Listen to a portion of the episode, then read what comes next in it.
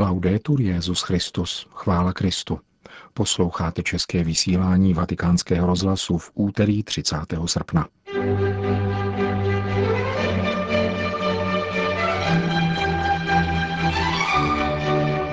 O historii navazování diplomatických vztahů mezi Vatikánem a Čínou hovořil minulou sobotu státní sekretář svatého stolce kardinál Pietro Parolin – Jehož přednášku vám po krátkých zprávách přiblížíme v dnešním pořadu. Hezký poslech přeje Milan Glázer.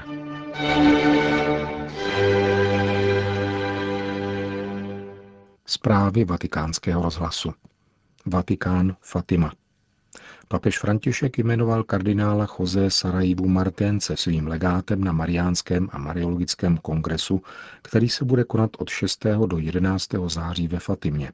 Maria žije s Ježíšem dokonale proměněna a všichni tvorové opěvují její nádheru. Tato slova z encykliky Laudato si cituje papež v listině, kterou jmenuje svého vyslance na tomto kongresu, tedy bývalého prefekta Kongregace pro svatořečení, portugalského kardinála Marténce. Mezinárodní mariologický a mariánský kongres, který se letos bude již po 24. konat v poutním místě proslulém mariánskými zjeveními z roku 1917, organizuje Mezinárodní papežská mariánská akademie. Téma zní Fatimské události po stoletech, dějiny, poselství a současnost. Lze doufat, píše ve jmenovací listně Petrův nástupce, že nová společná bádání ctitelů nejsvětější Pany Marie dodají novou inspiraci a poskytnou duchovní pomoc naší době. Ona totiž nejenže chrání ve svém srdci celý Ježíšův život, který pečlivě uchovávala, ale nyní chápe i smysl všech věcí. Papež František pověřuje svého vyslance, který, jak podotýká, je znám svojí mariánskou zbožností, aby mluvil o Ježíšově matce, která se ubírala cestou víry a své spojení se synem udržovala věrně až ke kříži. Tam stála ne bez božího plánu. Spolu se svým jednorozeným hluboce trpěla a přidružila se k jeho oběti svou mateřskou duší. Kardinál Sarajeva Marténs, píše papež František, má povzbuzovat všechny účastníky Fatimského kongresu k obnově duchovního života s ohledem na dnešní problémy a potřeby. Itálie. Z Libie proudí do Sicílie po moři další migranti. Italská pobřežní stráž dnes oznámila, že jenom během posledních 24 hodin zasáhla více než 50krát a vzala na paluby svých lodí 6,5 tisíce lidí. Také počet migrantů přijíždějících z Turecka na řecké ostrovy se zvýšil na několik stovek denně. Italská pobřežní stráž zasahuje s pomocí italského námořnictva a některých nevládních organizací.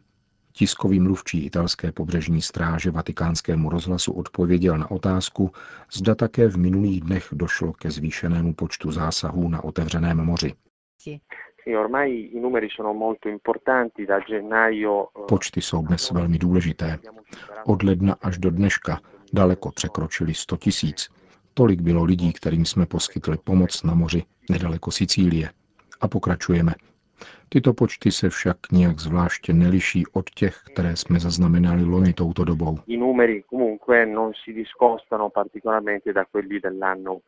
Říká kapitán Filippo Marini, mluvčí italské pobřežní stráže. Na fotografiích či videích pořízených italským vojenským námořnictvem je vidět, jak se migranti sami a úspěšně snaží převrhnout svá plavidla, pokud ve svém dohledu zaznamenají italskou loď. Podle námořního práva má totiž každé plavidlo povinnost přijmout stroskotance na svoji palubu, která je v případě italských námořních sil také italským územím. Turecko. Podle agentury Fides byl v těchto dnech propuštěn na svobodu vrah italského kněze Andrea Santora Oguzan Ayudin, odsouzení v roce 2006 k 18 letům a 10 měsícům vězení za úmyslnou a přiznanou vraždu v Turecku působícího misionáře. Na svobodu byl propuštěn více než 10 let před vypršením trestu. Podle tureckého tisku je jedním z desítek tisíc vězňů, kteří byli propuštěni předčasně, aby se uvolnilo místo pro tisíce osob, které byly uvězněny po pokusu o státní převrat letos 15. července. Don Andrea Santoro byl zavražděn 5. února 2006 během modlitby v kostele v Trabzon, kde působil jako farář. Vrah jej zasáhl dvěma střelami z pistole za pokřiku Aláh Akbar. Čtyři dny po činu byl tehdy ještě nezletilý Ajudin uvězněn. K činu se přiznal a ospravedlňoval se tím, že byl rozčilen tehdejší kauzou proti islámských karikatur jednoho dánského deníku. Hned od začátku mnozí pozorovatelé vyjadřovali pochybnosti nad překvapivě rychlým vyřešením tohoto případu, když byl uvězněn teprve 15-letý chlapec, který měl být navíc vzhledem ke svému věku odsouzen k mnohem nižšímu trestu. Konec zpráv.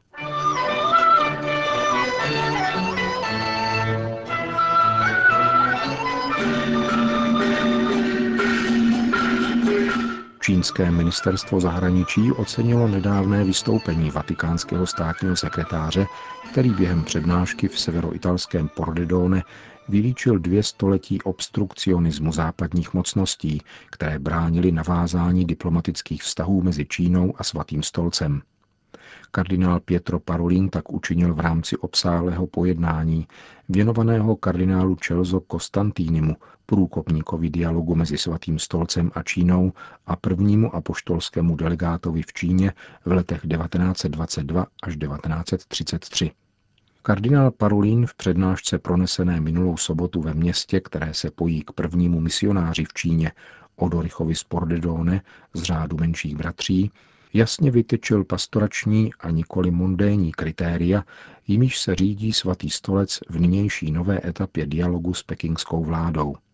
Tato snaha, jak řekl, směřuje k dobru čínských katolíků a celého čínského lidu v souladu s celou společností a ku prospěchu světového míru. V Pekingu se slova kardinála Parolína setkala s porozuměním. Již včera tisková mluvčí ministra zahraničí Čínské lidové republiky Hua Chuning na každodenním setkání s novináři potvrdila, že existují velmi účinné komunikační kanály. Známe velmi dobře vzájemné postoje i starosti, řekla čínská diplomatka, a proto doufáme, že budeme moci společně pracovat na dalším pokroku v našich vztazích. Myslím, že to bude dobré pro obě strany. Pekingu tedy neunikla červená nit, kterou ve své promluvě sledoval hlavní představitel vatikánské diplomacie při vykreslování postavy kardinála Konstantínyho, jeho trpělivé a houževnaté úsilí o navázání přímých diplomatických vztahů mezi Svatým stolcem a čínskou vládou naráželo na systematické, téměř vždycky úspěšné sabotáže západních mocností, které od 19. století bránili papeži v přímém jednání s Pekingem. Vatikánský státní sekretář bez sáhodlouhých polemik či spikleneckých domněnek poukázal na archivní dokumenty a spolehlivé historické poznatky.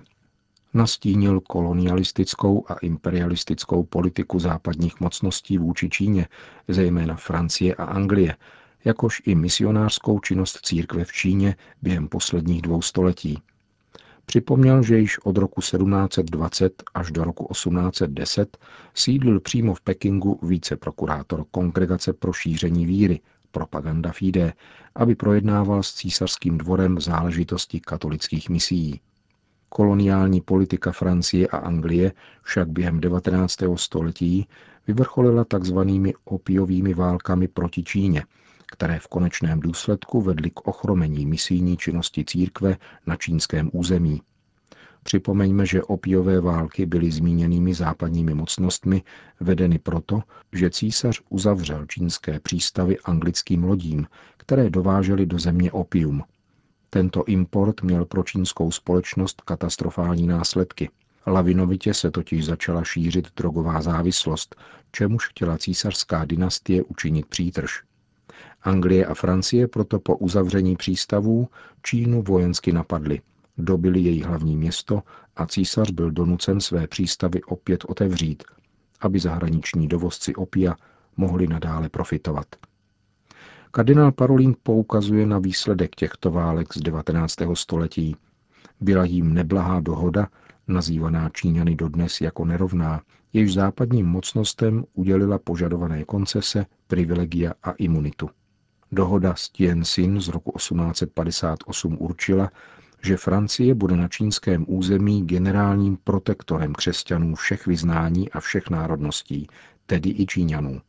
Misionáři se stali na dlouhou dobu rukojmím zahraničních mocností a tudíž nevítaným, ba podezřelým elementem v očích Číňanů. Zcela mimochodem stojí za pozornost, že právě z této doby pochází známý výrok Karla Marxe, že náboženství je opium lidstva. Vraťme se však k přednášce kardinála Parolína.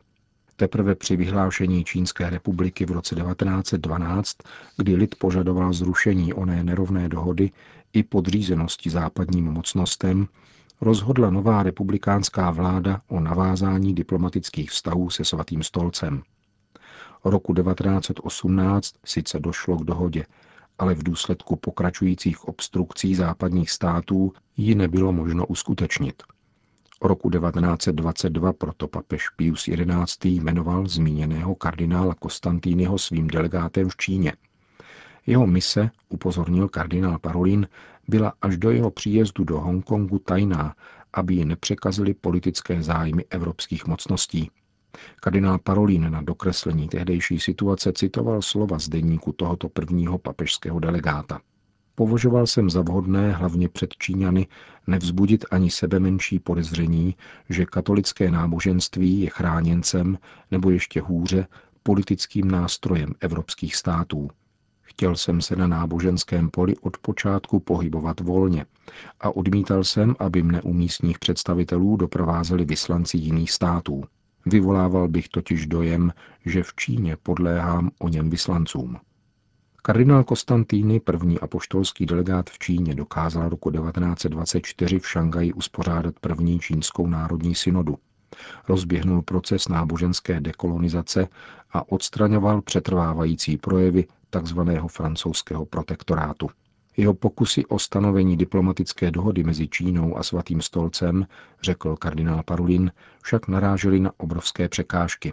Proti této dohodě se postavila Francie a dokonce i někteří francouzští biskupové a misionáři, takže se kardinál Konstantýny stal terčem neslíchaných útoků, které jej donutili roku 1933 diplomatickou misi přerušit.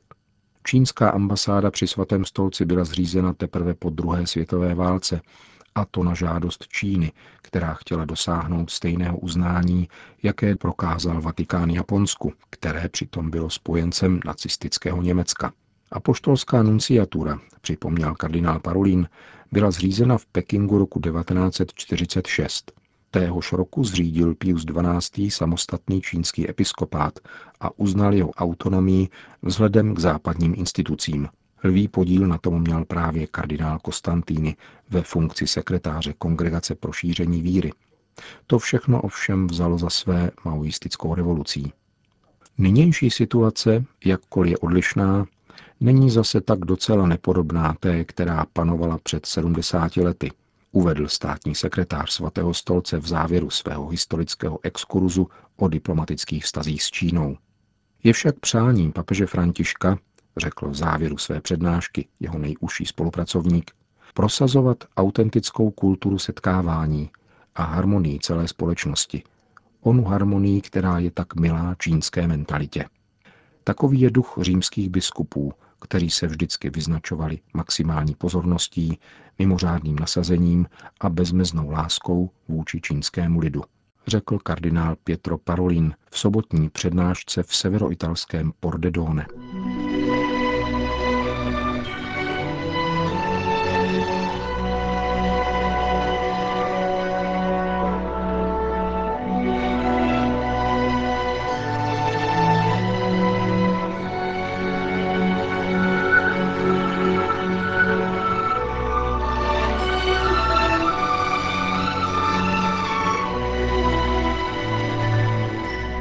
České vysílání vatikánského rozhlasu. Chvála Kristu.